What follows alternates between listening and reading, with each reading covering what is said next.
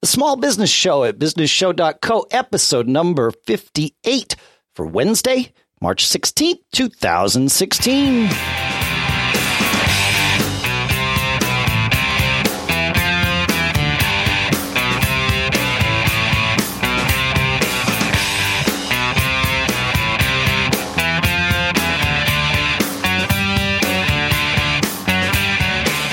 Greetings, folks, welcome to the Small Business Show at businessshow.co, the show where we talk about, to, and for small business owners and things that are of interest to all of us here in Durham, New Hampshire. I'm Dave Hamilton. And in Lafayette, California, I'm Shannon Jean. How are you, sir? I'm doing well. It sounds like you're having a little technical issue over there with your microphone, Shannon. I am. Uh, my mic decided to die a few minutes ago, so uh, I'm going to be on mute, I think, for a lot of this show, but I'm going to chime in when I just can't resist anymore. Sounds like a plan. Uh, good, Yeah. good news today. We have uh, we have someone else joining us, so you don't have to just listen to me speak for the whole show. Welcoming uh, from Six Colors and many things uh, in addition to prior and after that, Jason Snell. Thanks for joining us, Jason.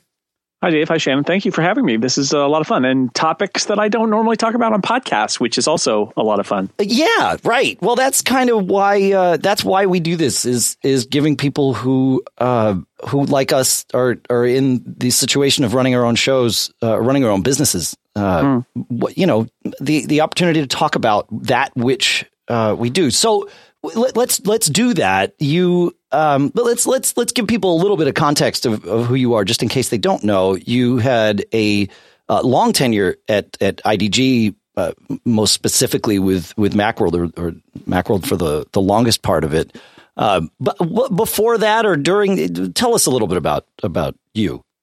Uh, so my uh, first real full time job out of school was a uh, was a, as an editor at Mac User magazine in the mid '90s. Um, and I kid you not, the first week on the job, I heard a copy editor across the cubicle wall from me say, "Do you think they're going to shut down the magazine?" So literally, my media entire media career, uh, and this is like this. If you are a media professional in the '90s, 2000s, 2010s, has been one you know step away from the the, the graveyard. uh, but I in uh, 1997, I uh, they did shut down Mac User because they merged uh, all the Apple stuff right when Apple looked like it was going to go out of business. Uh, they regretted that decision almost immediately, but it was too late. Uh, and then there was just Macworld, and I was one of the the people.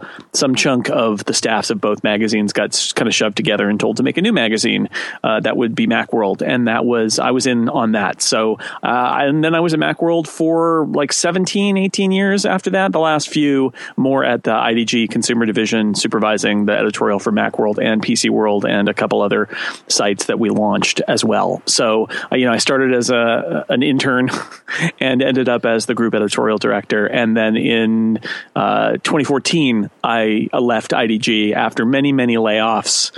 Um, I was very fortunate to have a good relationship with the, the senior management there, and they were well aware that I was. Um, they talked me into staying through a layoff, and I said, "Okay, I'll stay through this one, but I, I'm not going to stay through any more." Sure. And then there was another big layoff coming, and they're like, "You can go," and that was. I was like, "Thank you very much." Yeah, that was nice and Yeah. because I, I uh, I'd already made my my feelings pretty clear at that point that I was not particularly happy with the way things were going, and Sure. I wanted to to get out of there, and so I did.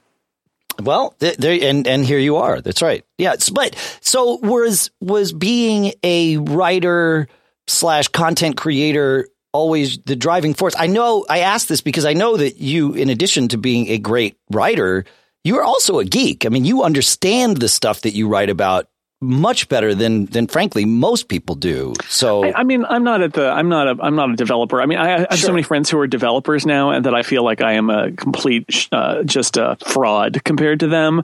But it is true that I was always the the computer nerd. I was, you know, in the computer club in fifth grade, and um, I was, you know, I ran a computer bulletin board when I was in high school. Uh, I was one of the first people to sign up for a Unix account when I got to when I got to college. Um, and yet, I, what I would say is that I always mixed that with creating stuff and doing doing media stuff. So when I was a senior in college. I was the editor in chief of my college newspaper, but I was also the person who strung all of the networking cable through the office so that we could network all of the Macs together. So we didn't have to copy all of our layouts onto floppies and bring them to the computer that was attached to the printer. You could gasp print from anywhere in the office. Um, so I was always doing both of those things. The technical side, I did a I did a fiction, a short a short story magazine when I was in college. That rather than get money from the college uh, sort of student government to uh, print 100 copies and make them available on campus for nobody to read. Instead, I just uh, made the magazine myself and I put it on uh, FTP and on Usenet. And it was there was a text version and a PostScript version that you could dump to a PostScript printer. And this was like 91, 92. So again, trying to mix the super nerdy kind of computer side of me with the words and creativity, uh, you know, writing kind of side of me. Sure. It, it, yeah. Okay. So this is really interesting because I've experienced this too, um, and and it's it's actually good. Maybe a little bit of therapy to talk about this. You, you you you described it perfectly. You were this uber geek that could understand anything. You, you you could make it all work. You were the guy, right? And and few people that you encountered knew more than you. Probably few uh, encountered knew as much as you. And yet today you feel like a fraud because well, because well at times I did right not, I did not run well th- that's the thing is I didn't run in the computer nerd circles I, I you know the the in high school I didn't run in there was there were the people who hung out in the computer lab Got and it. and I wasn't one of those people. I uh, we made movies and TV shows and stuff like that. I, I was a video uh, I guess we didn't have an AV club but it, it, it. was the equivalent of that right? The the nerdy uh, AV club type person. We you know I, I hung around with people who dreamed of being writers and cartoonists and movie directors. And I worked on the school newspaper and I worked we had a radio station. I had my own show on the high school radio station. So that was my crowd. And so I was always the most technically adept person in my not technically adept crowd. Got it. Um, and and so so on one level, yes, on one level, I was I was probably the most technically savvy person in the room, but the room was not packed with technically savvy people. geeks. Got it. yeah, yeah, yeah, yeah. Okay. Yeah, yeah. It's just interesting because I, I I experienced the same thing, and I did hang out with the geeks, and I was in the computer club. And yet there are there are many moments now where it's not just that I'm not the smartest person in the room. That that happens all the time, and that's actually a good thing. But Mm-hmm. it's when you suddenly realize, wow, you know, all that stuff that I know, everybody knows now. But not Well- really, you know. well, there, well, some of that is generational. It is, yeah. I, I'm, I'm teaching a class at the local library uh, to a bunch of high school students about how to do podcasting. And, you know, in early 2000s, I taught a web publishing class at the UC Berkeley Graduate School of Journalism to a whole bunch of people who were in their 20s and had no idea, like, how to use the menus of an of Dreamweaver or how to type, you know, not just type HTML, but like how to use a computer.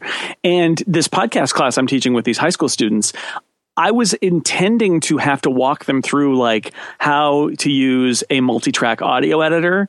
And, you know, I had to give them an overview, but they got it immediately. And some of them already knew how to use GarageBand inside and out, and it was just not a problem for them. Yeah. And that, that took my breath away because I thought, you know, the stuff that I that you had to specialize in when I was younger, where you had to be like, I'm going to be a computer person and I'm going to learn how to do all this computery stuff. That's just a given for everybody below a certain age It in our society and and when you have that moment of like oh wow these are no longer like my skills they are just the world yeah, thank and, good, and thank goodness we have them, right? Yeah. I mean, you know, so Oh well, yeah, that's the big benefit is that is that there are all, there are a lot of people my age and your age who don't who weren't the computer people, and so they don't have those skills. That's right. And they look at the the rest of the sort of a younger population are like, oh my god, how can they do this? I I'm I'm left out. And at least when it comes to that stuff, um, we're we are current in that way. Yeah, we just the trick is staying current, right? You Yeah. know, or hiring people that that can stay current for us, right? Sure. So it let, let's let's um let's shift this because we do we did bring you here not to uh just uh reminisce about out. yeah all of this. Although that's fun. Uh so but now that once you left Macworld, you started sixcolors.com and and are now in the business of of publishing a website all on your own. Is this your first business or have you had others before it? Yeah, we started the the corporation about a year and a half before I left IDG because my podcasts are also a part of it, and that was also sort of the honestly, it's the it's the positioning of I'm going to need to go out on my own, yeah. and so let's get it running now and see how that goes. But it is the Incomparable Incorporated, which is the name of the the business. it, it is my first business, absolutely. Okay. Yeah. Yeah, so you, you hadn't run things on the side before or anything like that where you had to manage cash flow in any significant way for a, a business entity.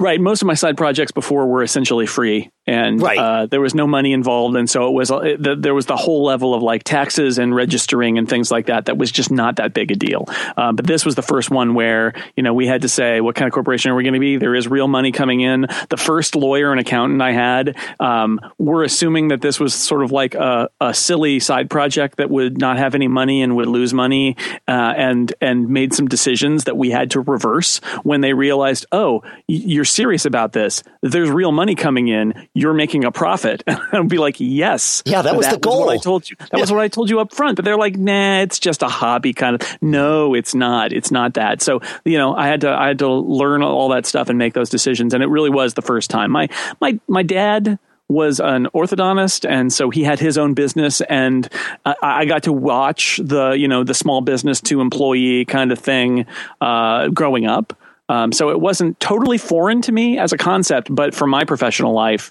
you know, I, I worked for a few, you know, basically a few different corporations, but they, they, continuously. But it was all I was always just a an employee, and I didn't have any sort of side businesses going on. So, so we like to offer advice to people. Was there anything specific there that you said there were a couple of mistakes made at the beginning? Uh, at least looking back, you, you know, what any any examples that might be helpful to to other listeners here? Well, I think I think being clear with the people that you work with, uh, especially things like accountants and tax advisors and attorneys, when you're setting up your corporation, being as crystal clear as you can about what your intent is for the business, not just sort of what you're, you know, we can talk about hopes and you could try to downplay your hopes, but for intent, I feel like you got to be clear because that's a lesson I learned is that my lawyer thought that I was one uh, of like her husband's. I, um, her her husband is a friend of mine from college, and I don't know any lawyers, so I I, I, thought, okay, I'll, I'll, I'll ask her to set up the the corporation, and she assumed that I was um, doing one of these kind of hobby corporations. Yeah. And even though I never said that. And in fact, I thought I had made it clear that this wasn't that.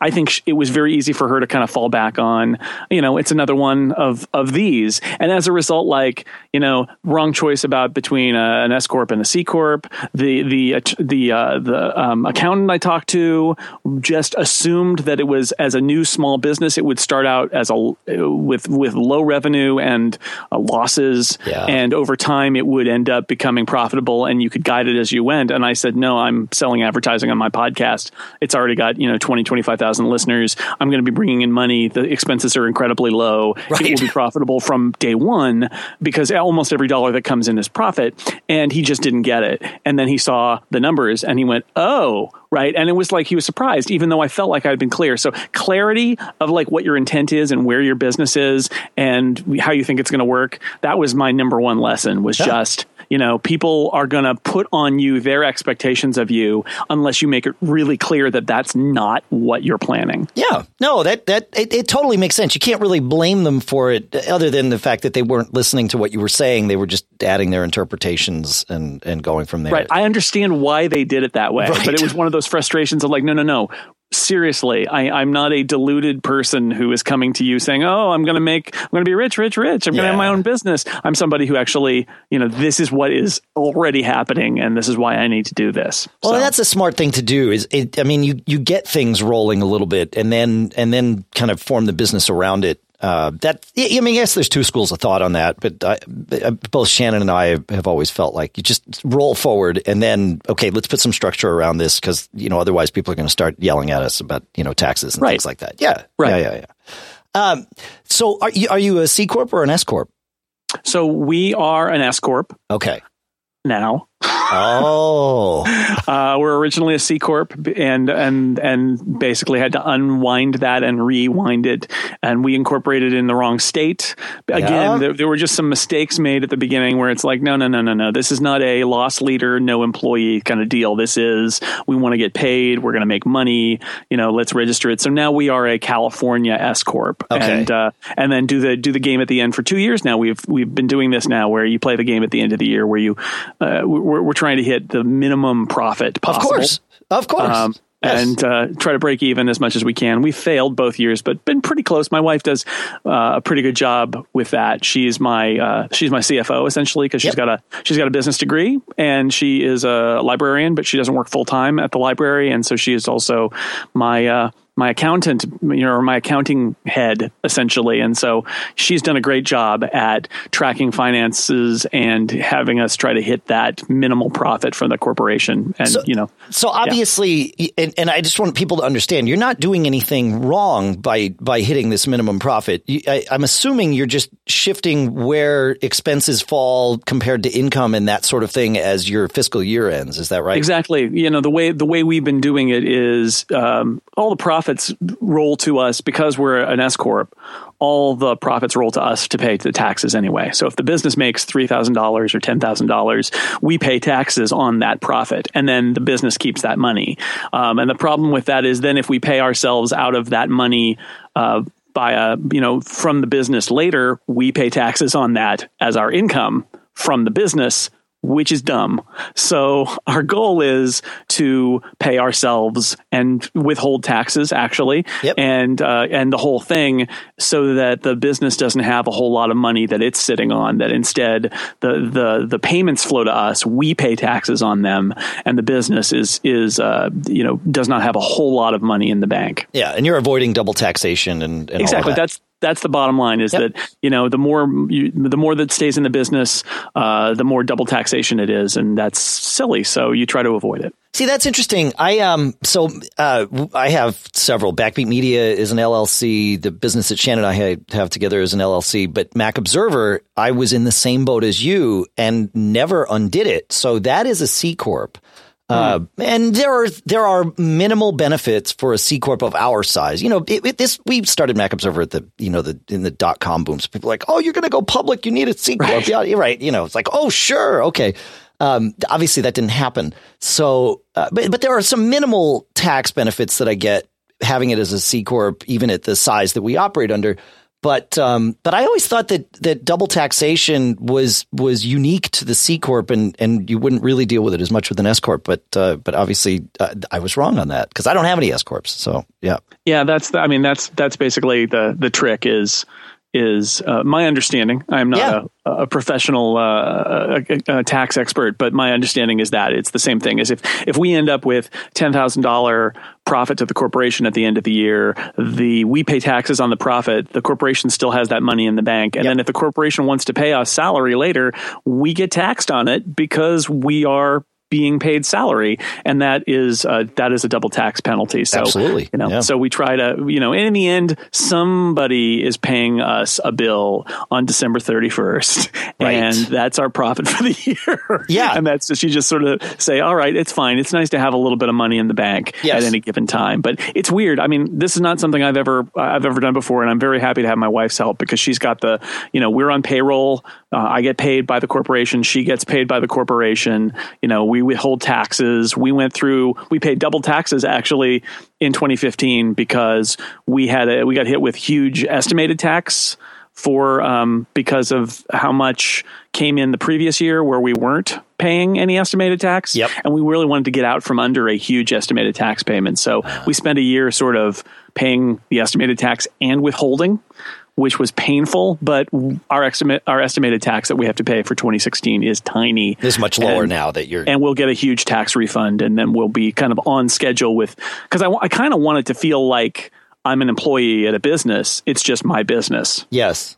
Yeah. No, I, I get that. It, it, it's it's interesting. You know, I I I did the same thing eventually, but it took me a whole lot longer because I was always used to just being in business for myself. So taking distributions instead of a paycheck was didn't bother me it- because it was no different it, it, had never been any other way. I mean, it was, but you know, I didn't really, it didn't matter. But of course, coming from, you know, 20, almost 20 years of, of getting a paycheck, I, I can understand how your life, especially having kids and all that, you know, your life is organized in a certain way. It's like, uh, can we, you know, sort of codify this a little bit? Yeah, that makes sense. And it makes it, it makes it a little more understandable in the sense that if you know what your paycheck is every, you know, every two weeks, then um, I mean, if the business is doing well, then you're going to end up bonusing yourself because sure. there's more money in there. But but the bonus is a bonus, and the paycheck is sort of what you count on. And yeah, if if there are hard times, then you have to cut down what you pay yourself. Because, of course. But but ideally, you've got this kind of base level where you know that money is flowing to me regularly, and I can plan my life around that. And then these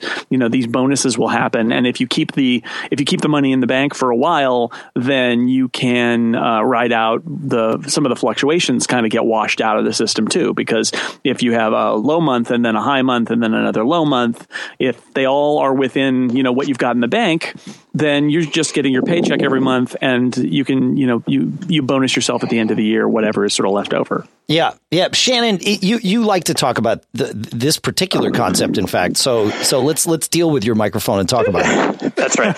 Yeah. Well i, I love that uh, you know you've made that decision to issue yourself a paycheck however it you know big or small it may be because it, it, to me it, it really talks to the importance of paying yourself first uh, you know there's all kinds of things you can do uh, to manipulate you know your cash flow and different things but uh, you know as a small business owner you, you, need to pay yourself first and then obviously whatever your business can support um, but not paying yourself last is is a not a good experience and I, I just commend you on that i think that's fantastic well, I have to. I mean, I admit that I am. I'm very fortunate that because my my business is entirely digital, um, my expenses are extremely low. I mean that that is that's the reality. Like I am paying. Uh, uh, I'm paying Linode hundred dollars for my server and server backup, and that contains that is my entire server infrastructure for my site and my podcast network. Um, I guess you know there's an extra twenty dollars here and there for uh, for another uh, podcast CDN, and I've got uh, um, I'm paying some of my uh, like my cable bill because I needed faster internet to do this job. Uh, so I'm paying a little bit of that and, and, a portion of, I think maybe a portion of my electric bill. But the overhead of this corporation is really low. Um, the biggest expenses we have are people.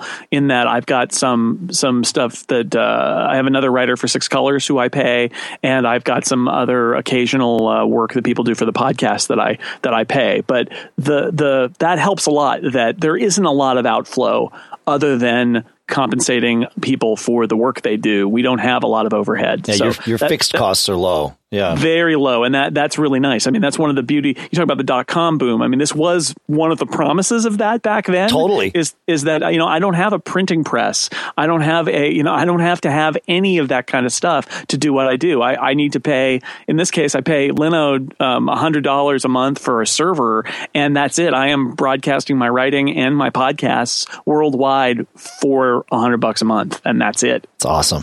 That's great. So it, yeah, so th- th- this brings up an interesting topic. You, you, know, you say you have people that, that you pay, and obviously there's you and, and your wife, but but there are others as well. And and you did that at, at MacWorld too, right? Uh, I mean, you managed sure. a team and had people that that you were in charge of deciding mm-hmm. how much they get paid. But now it's different, right? Because you're paying them, and it's your company, not somebody yeah. else's budget, right? Yeah, although I don't know, in some ways it's not that different because I I had I mean, nobody told me what to pay anybody. I had a manuscript budget, but that was it. Like pay, decide your pay scale, stay within your budget. Um, when I started, yeah, I, I, I, was, you know, here's the features budget and you have $4,000 or whatever. And then in the end, it was, here's the IDG editorial budget and figure out who gets what. And then, then they'll figure out the details of it. But in some ways, it's not that different that at the, at the end, you have to kind of just kind of say, what about this? How, why don't I pay you? Why don't I pay you this? Is this, is this a fair uh, way to pay? I will say that, um, it is a little bit different.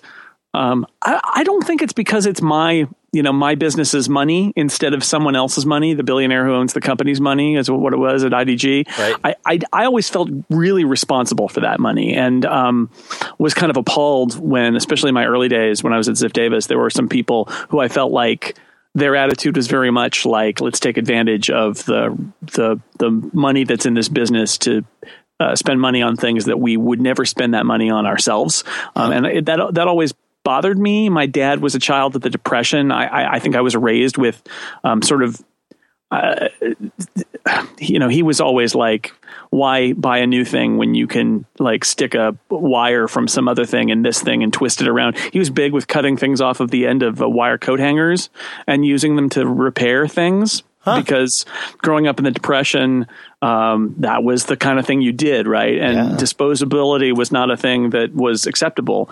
So I, I always, uh, my long way of saying, I, I, always took it as a big responsibility, even though I was spending somebody else's money, that it was to to do right by that. That that all said, I'm also aware of like what money I have in my business, and I'm not a billionaire, and I don't have the ability to lose money very much um, because that's just coming out of my own pocket at that point. And so that does affect my calculation of how much am I going to pay for a story or for somebody to write for my site for a day. Sure. Because um, I don't feel like um, you know, it, it, makes you a little nervous to, to yeah. it's like, wow, you know, what am I committing to paying this person? Also, because there's that calculation of like, what if now as a business owner, I have that, what if something goes wrong? and it's not like a higher ups decision to cut my budget. I'm going to have to decide to cut my budget, and I'd hate to be in a position where I pay somebody uh, a number that makes me feel good, but it also means that if there's the slightest hitch, I'm going to have to say I can't pay you anymore. You yeah. have to stop working for me. I'd much rather pay them a level that is sustainable so that I'm fairly confident that I can pay, like Dan Moren, who writes for me, uh, an amount of money that I'm going to be able to pay, even if we have sponsors that come and go or or whatever. That that that that money is still going to be there for me to pay him. Well, and and as as I'm I'm sure you found, and I've certainly found people whom you're paying actually appreciate that more too, because they like to know that there's going to be some stability. They're not running their own business and they don't really want to deal with that. Right. But, yeah. I mean, stability, it's funny. Um, that comes up a lot when you talk about about this. I'm sure you guys have talked about it too. There's this there's this illusion of stability when you're inside a company because you get that paycheck and you kind of there are a lot of issues you don't have to worry about. But the fact is, they can tap you on the shoulder at any point and say, "Sorry, we're cut, we're making cuts. You're out of here." It's at will, so of course. Yeah, yeah. It's so it's an illusion, but sometimes the illusion. I mean, it is comforting to not have to worry about that stuff. But I think you're right. There is there is something to be said for um, making decisions that allow you to to create stable situations. Say, you know, well, it's going to come and go, and sometimes I'm going to pay you really well, and other times I'm not going to give you work. And instead say, well, I'm going to pay you a little bit less, but I'm going to be able to pay you that every month. Yeah, yeah. Yeah, I always, you know, I, I I make decisions, especially when it's growing the business and adding people as opposed to replacing someone that's you know that that, that had left. Um, right. I, I always to myself commit to a you know this, I can I'm going to do this for 3 months or I'm going to do this for 6 months. And and then it's a little bit easier to look and say well do I have the budget for that? Cuz maybe I just have you know right. that pile of cash sitting in there. It's like okay great. Even if we don't earn an you know an extra dollar in the next 6 months I I can still pay for this experiment you know and and you have to be careful when communicating this to a, a, potential new hire because you don't want to make a guarantee that you're going to employ them for six months. But I, you know, I always tell them, hey, look, this is how we're looking at this. If it works, we're going to continue to have this position in existence for six months at least, and then hopefully, you know, it works even better than we think, and and onward we go. You know, that kind mm. of thing. Yeah. Yeah. And that, that's actually one of the things that I like about, about, about having my own business is one of the things that frustrated me at IDG is we had a, we had a CFO who was not, um, she hated lay, laying people off. I mean, that's the easiest way to put it. She hated laying people off. And laying people off isn't fun. Everybody should dislike it. But she hated it so much that she didn't want to hire anybody for fear that you would have to lay them off later. And so we would have these positions where it's like this person we want to bring in, we think they're going to bring in revenue. So I want to hire them. We'll try this for six months or a year. Um, we're to, they're either going to, we'll know immediately whether it's going to work or not after that six month period, let's say, because either they will have brought in more money or they won't have. The, the, it could not be clearer to measure it. Right. So let's bring them in. And if it doesn't work out, then we'll say it didn't work out and we'll go our separate ways. And uh, at IDG, I would get that kicked back to me as basically like, no, no, no, we're not going to do that. And so I felt like we missed all of these opportunities because of that just being gun shy about having to take a chance on somebody that you might have to say goodbye to them. And as somebody who has my own business, I have not had to do that yet, but I feel like I could do that. That that that that seems very reasonable to me. Uh, yeah. I can take a chance with somebody and say, "Look, I don't know if this is going to work or not, but let's try it for six months and see." And at let's the end of six months, we'll know. Yeah. And either we'll keep doing it or we'll stop. And and I can make that decision now. Which before I can make all the logic in the world, all the arguments in the world go my way, and at the end of the day, somebody was saying, mm, "It makes me feel funny. Let's not do it." Yeah. Well, we had somebody on the show. Uh, we had a guest on the show who called that you know fear based decisions. And he said that's the worst thing i've ever done in my business is making fear based decisions. And he's it, it, it's totally right. Yeah. yeah. And it's frustrating. It's it's it's one thing and it is frustrating when you find yourself making your own fear-based decisions and that's mm-hmm. something to avoid it's even worse when you see somebody else doing it and you can't control it yeah yeah i mean i struggle with that too i mean we, that's a logical thing to say like wait a second what why am i making this decision this right. is a bad decision i was talking to jim dalrymple about this who does another kind of independent yeah. website you know, you you know Jim, um, and he he had an example. Um, I forget what it was exactly, but it was a decision he made, and he said that was a fear. It was about fear. Yeah. I made that decision because of fear, and it was the worst decision I made running my business. And I and then I had to make a, an even more difficult decision, which is I had to reverse myself because that was such a wrong decision. And I, I mean, I've never. Uh, done that in my year and a half of doing this. I haven't done anything at that scope yet, but I've certainly had those moments of like, oh, I should do this thing. And I think, why would you do that other than out of fear? And that's not a good enough reason just because you're scared. Yeah, eh, totally, totally, totally. Shannon, do you have a question for us here today? I do. So, Jason, uh, you know, podcasts are growing like crazy. Uh, you know, someone who's looking on the outside that, you know, with envy, like, oh, look at this guy's got all this experience and he's starting, you know, doing well and running a profitable business. What, what let, us talk about marketing for a little bit and what tips could you give someone that's getting started or just running, you know, a self-publishing business like you are and uh, wants to, you know, see some success?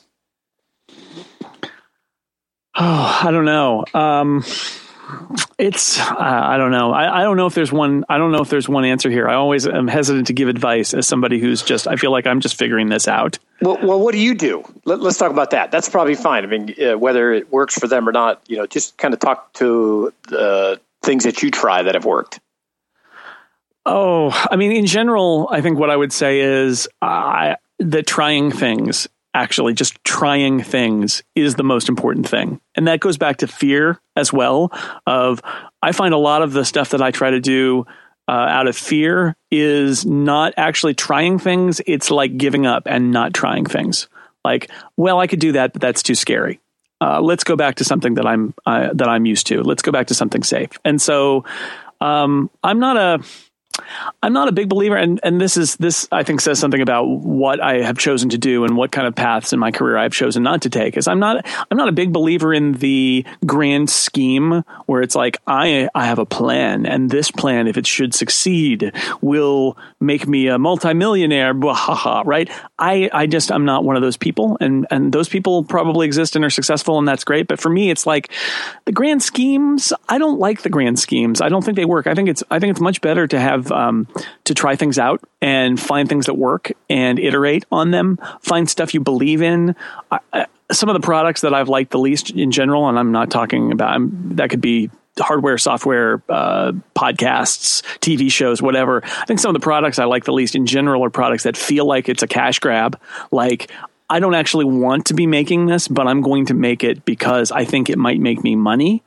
And my feeling is some of those make money and a lot of those fail. And and and I'm not comfortable because I don't think that that I would be particularly successful making something that I don't believe in. So instead I try to make stuff and see where it leads me. So a lot of that is like, well, this is a weird idea and I don't really know whether it's going to work or not, but I should probably try it. And if it doesn't work, you say, well, that didn't work.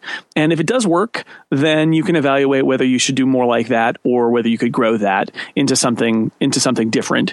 Um, and I'm always thinking about that. Uh, one of the advantages of being in this digital publishing world and podcast is a great example where it's a new uh, form if if not a new medium, I had a whole argument with somebody about whether podcasting is a medium because it's just audio, right. uh, but it's it's a form regardless, um, and a and a and transmission method.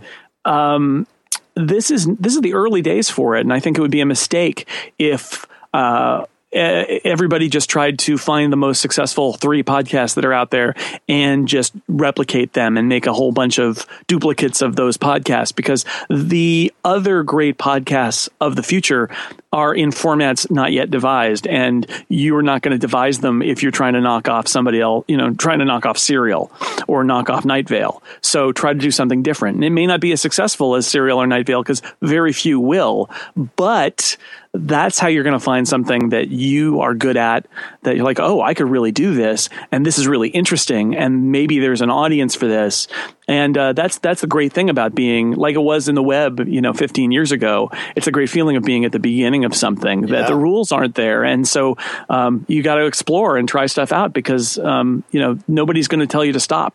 Yeah, well, and, and, I think you know it, it, comes down to authenticity, right? You, are and that's that's what you're saying here is you've got to just do what is the right thing for you to do, not copy what that person did because they made a ton of money.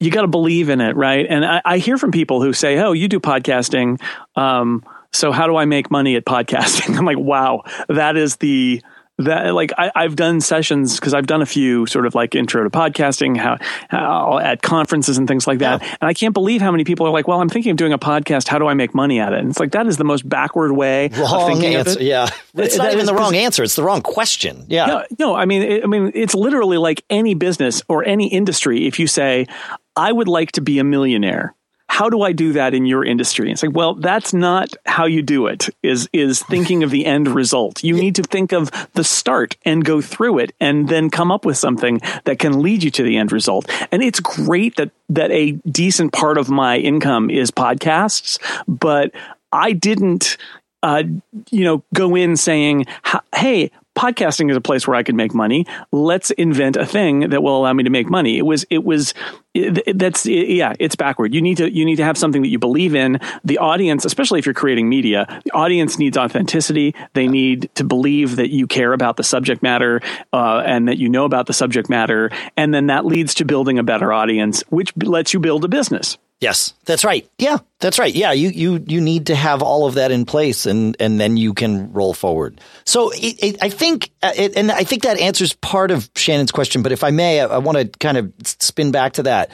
I, I think what Shannon is asking is, okay, I'm a, you know, a new publisher, either a podcaster or, you know, I'm publishing something on the web yeah. and I'm publishing that w- uh, about which I am passionate. So, you okay. know, check that box. Check. Right how do I make how you know how what has worked for you to uh, to market that right? How do you huh. f- get people to know right. about it? And I realize I'm asking this question. It's like asking this question of me. It's like, well, I did this for you know 15 years.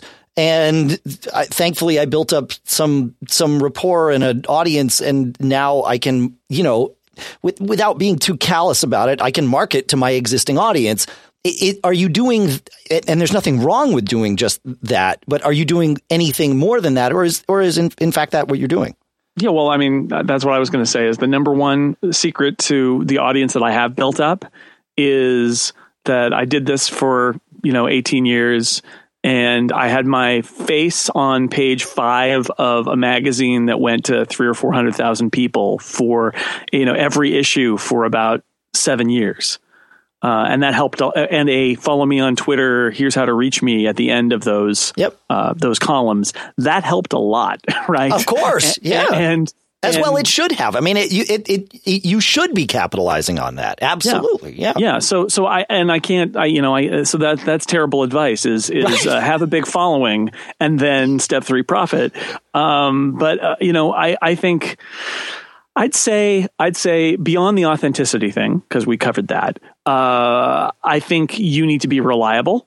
I think people need to depend on you. Podcasting is a great example of that. That's a subscription relationship, like a magazine or a newspaper is. Um, or if you think about your favorite TV show, there, you know, your favorite TV show does not come out uh, with an episode and then five weeks later another episode and then four months later two episodes. Right? It comes Yeah. out and they do 13 either dropped it once on netflix or they do one a week for 13 weeks and then they go away again for a year and then they come back with another season. If you've got a, a newspaper remember those? Um, probably the newspaper doesn't just not show up on thursday and they're like yeah we weren't feeling it today. Yeah. we'll be back tomorrow. There is a, a- Yeah. an implied relationship there of uh, and, and dependence and you know reliability is very important. So with podcasting i'd say find something you're passionate about at a level that you are willing to continue because like my podcast d- despite my social media reach and my picture in the magazine and all of that the incomparable you know it was a slow build to get it to the size it is now. It did not it, you did not flip a switch and and get 20 or 25,000 listeners. It just doesn't happen that way. It we we started doing episodes and kept doing them every week. And we've been doing that for uh, five and a half years now. Like Yeah. every week, there's a new episode. And consistency matters. So whether it's every other week or every month or whatever, knowing what your format is, even if you have to figure it out, but finding a focus, um, that's important. And uh, and writing, I'd say on the web, it's the same way. You know, be consistent. Editors prize consistency. Find audiences that are not your audience by writing. If you're a writer, writing at places that you're you know you're not known. Um, appear in places. Uh, today's digital media is so much about audiences that I would say finding audiences that don't know about you and exposing your stuff to them is a huge part of this. Um, I go on Leo Laporte's TWiT shows a lot. Yep. And one of the reasons I do that is because I found that the people who watch those shows have no idea who I am. I mean, there's some people Sure. who know who I am, who see me on there, and they're like, "Yay, it's Jason." But I get, I really get the sense, like when I'm on MacBreak Weekly or Twit, like people are like, "Hey, Jason's back!" Like literally, they haven't seen me since the last time I was They, on. yeah, they think you've done nothing in the in the gap there. That's right. And I find that to be an amazing opportunity because every time I'm on, there's more of a chance that they're going to go to Six Colors, that they're going to subscribe to The Incomparable, that they're going to listen to my podcast on Relay. I'm getting in front of a different audience. I write columns for uh, Macworld uh, Weekly, and they pay me, and that's great. But it also allows me to place a little note on Macworld's website every week that says, "Hey, remember Jason from all those things he did at Macworld? He's still around, and you can get more of him at Six Colors." And that's uh, one of the benefits of being there. When I write for iMore, it's the same thing. It's like the iMore audience is a little bit different, and it gets me in front of them, and it and it and it is again they pay me, but they it is also an advertisement for me to their audience, and that's part of the part of the value there. So you know, No, that- I, I, that's it. I mean, you just got to yeah. kind of grind and, and build an audience and be in front of people and be consistent and reliable because uh, people who are in the content business really value consistency and reliability, and audiences value it too. Well, I, I, and that when podcasters come to me and ask, you know, what should I do? How should I do? It's like do whatever you want, but know that even though they, as a podcaster or a writer, you can create content when you are moved to, to do so. Your audience lives on a schedule. And if and if you are not there for them when they want to play your podcast on Tuesday morning at the gym, they might give you one week's worth of a pass. But if next Tuesday your show is not there, they're still at the gym and now they're playing somebody else's show and you're done.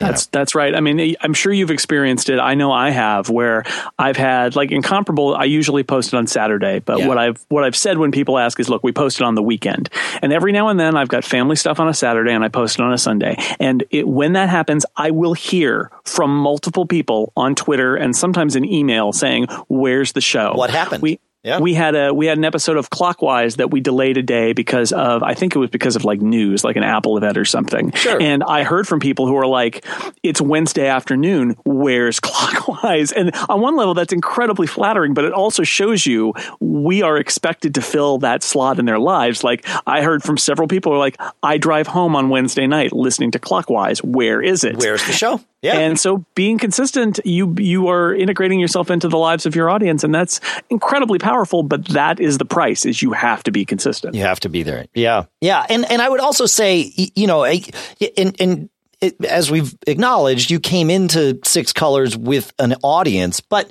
even if you don't have an audience, you know, make it start building it today and make it easy for people to become part of whatever you want to call your audience. Make it easy for them to figure out where your website is, how to subscribe to your podcast, right. how to follow you on Twitter. Don't hide this stuff because they're only, if they put in a little bit of effort, that's more than you can expect. And it's, you know, it's the it's the extent of that which they're going to do. They're not going to keep hunting. They're going to look once. Hopefully, they find you and you're done. You know, and now they're a fan for hopefully for life right? Right, and start and and and find a way for them to connect to you. If you if you do a website, you know, they a lot of people don't understand about RSS. So what's the subscription relationship there? Well, maybe you set up a mailing list. and you know, you can start a, a mailing list on Mailchimp up below a certain amount. It's free, yep. and and that that certain amount is thousands of people. At which point you uh, you it's worth it to pay. Right? Yeah. You, got, yeah. When when it's time to pay, you will be happy to do it. That's right. Yeah. And yeah. and, and you you're saying, well, what am I going to email them? I don't know. Send them an email every month or two just saying thanks for being here and here's a